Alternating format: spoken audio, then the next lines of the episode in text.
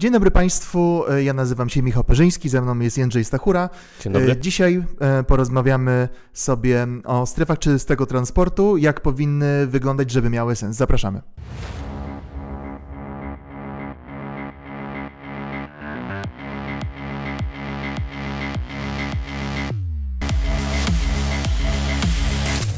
Dzień dobry Państwu jeszcze raz. Michał Perzyński, Jędrzej Stachura. Witamy w dzisiejszym wydaniu podcastu spięcie biznesalert.pl. Tak jak powiedziałem, e, temat e, naszego dzisiejszego spięcia to strefy czystego transportu. Niech e, naszym punktem wyjścia będą plany władz miasta Warszawy, które chcą stworzyć strefy czystego transportu. Póki co w trzech dzielnicach w dzielnicy Śródmieście, Praga Południe i Praga Północ. Ta strefa wolnego transportu miałaby obowiązywać od 2020 2024 roku, czyli po przyszłorocznych e, wyborach e, samorządowych. Jędrzej, pisałeś na ten temat e, tekst, rozmawialiśmy na ten temat z przedstawicielami partii Zieloni w Warszawie którzy krytykują pomysły ratusza.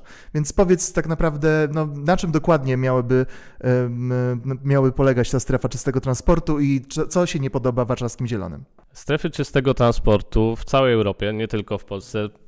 Chcę powiedzieć, że to nie jest polski pomysł, e, bo on już funkcjonuje e, w Unii Europejskiej. E, ma na celu zmniejszenie, czy też poprawę, zmniejszenie Jakości emisji powietrza. do powietrza i dzięki temu jakości powietrza w mieście. Tak, bo przypomnijmy, że e, zanieczyszczenia powietrza w dużych miastach, takich jak Warszawa czy Kraków, już w coraz mniejszym stopniu zależą od, od tego, czym grzejemy nasze domy e, dlatego że cały czas prowadzona jest polityka wymieniania starych kotłów węglowych na e, nowe kotły, które są mniej emisyjne, emitują mniej zanieczyszczeń i głównym składnikiem smogu w dużych miastach jest właśnie ruch samochodowy. Tak, widać to na przykładzie Krakowa, który mimo, że przez lata już y, też jest takim prekursorem troszeczkę walki ze smogiem, myślę, że dostał taką łatkę troszeczkę e, zanieczyszczonego miasta e, i jako pierwszy z tym działał i dobrze sobie radził z wymianą pieców, to teraz widzimy, że to powietrze dalej nie jest idealne te miasta jako pierwsze mają wprowadzić strefy czystego transportu. I tak jak powiedziałem, ta strefa e, czystego transportu w Warszawie miałaby dotyczyć już trzech wymienionych dzielnic. Tym, tymczasem, jak wyliczają e, zieloni, jest to zaledwie no, kilka procent powierzchni miasta i z tego, co słyszymy, postulują oni, żeby rozszerzyć obszar tej strefy czystego transportu. I są dwa warianty. Pierwszy mówi, że strefa czystego transportu miałaby, miałaby sięgać od północnej obwodnicy stolicy do południowej obwodnicy.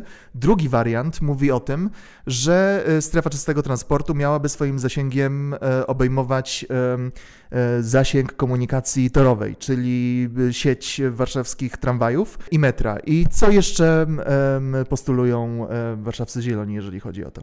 Tak, Partia Zielonych mówi o tym rozszerzeniu. O, tak z którymi jak... rozmawiałeś oczywiście. Tak mówią o rozszerzeniu tak jak e, w Krakowie, ale rozmawiałem też nie tylko z Partią Zielonych, chciałem zaznaczyć, mhm. że e, no rozmawialiśmy przejdziemy. również e, z Polskim Alarmem Smogowym. Przedstawiciele Polskiego Alarmu Smogowego właśnie mówią nam, od kogo mamy się uczyć tych stref.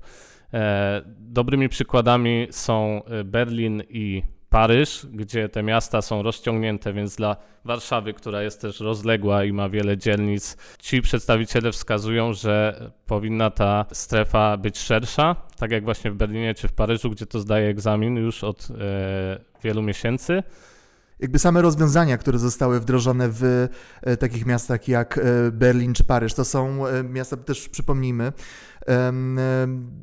które już wdrażały takie rozwiązania wiele, wiele wcześniej. Warszawa jakby dopiero teraz po raz pierwszy na poważnie bierze pod uwagę wprowadzenie takich rozwiązań.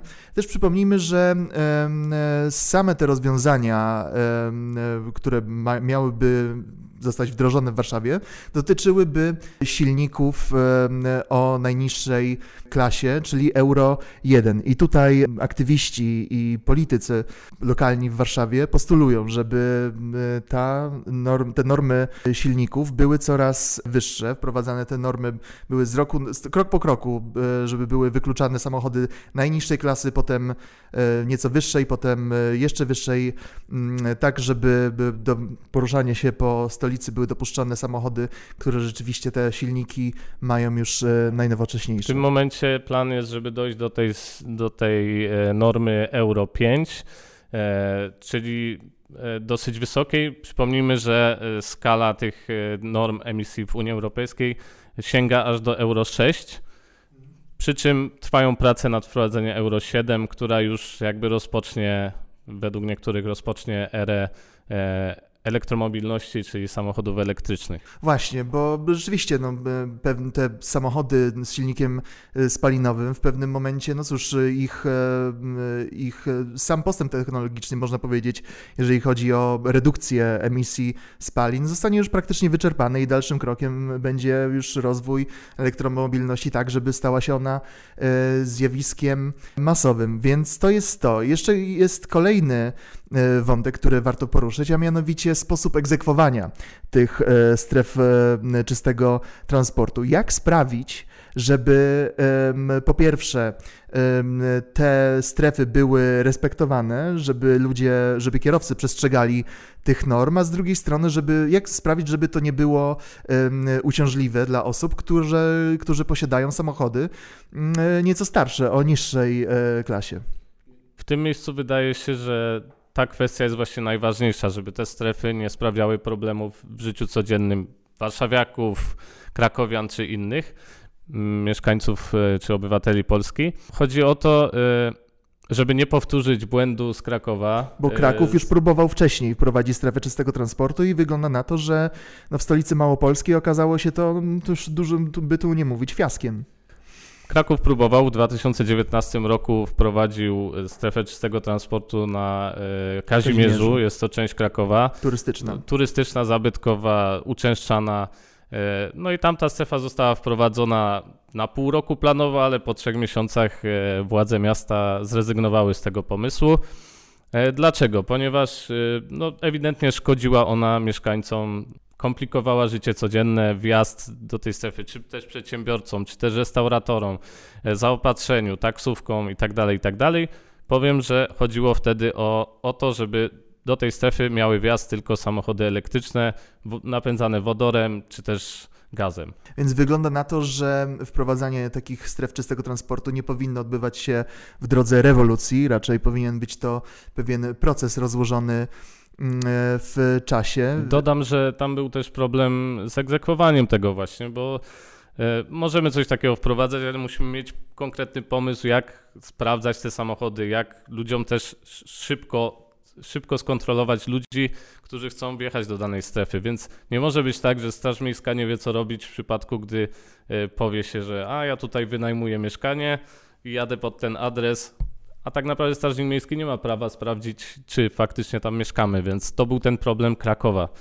Więc wygląda też na to, że, że samo rozwiązanie problemu takim, jakim byłoby po prostu zwiększenie liczby mandatów, jakby w tej, w, w tej sytuacji mija się z celem i z tego, co słyszymy, ewentualną alternatywą byłoby wprowadzenie e, zdalnego e, odczytywania rejestracji samochodów, żeby po, po numerze rejestracyjnym dojść do tego, jaki dany samochód ma silnik. Na pewno Warszawa ma się od kogo Mm, uczyć. Do samego utworzenia strefy czystego transportu zostało jeszcze nie dość, że sporo czasu, to jeszcze sporo problemów do rozwiązania. Przypomnijmy też, że sprawa też ma wątek polityczny. Zieloni, którzy wchodzą w skład koalicji obywatelskiej, która obecnie rządzi Warszawą, otwarcie krytykuje e, plany ratusza.